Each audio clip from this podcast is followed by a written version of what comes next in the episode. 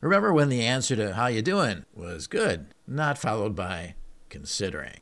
Hi, this is Michael Feldman with a way to not even hear the question, Whad'ya Know on iTunes? Now, it's not Edward R. Murrow broadcasting from the London Blitz, but I dare say that troubled times like these cry out for a voice of, if not reason, unreason, the good kind, where the sense not being made is at least pretty funny.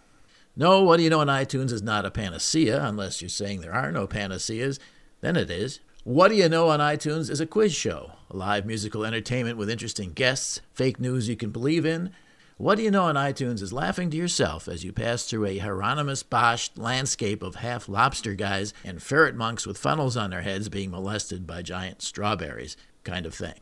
Whad'ya Know on iTunes is the bottle Alice finds in the rabbit hole labeled Drink Me, or maybe the Eat Me cookie she needs after she hits the ceiling. The analogy is not perfect, but you know what I mean. Relief, hopefully comic.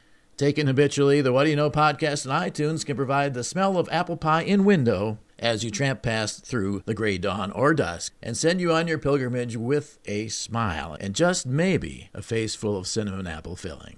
Whad'ya Know on iTunes? It's apple pie for the face. Did I mention it's on iTunes?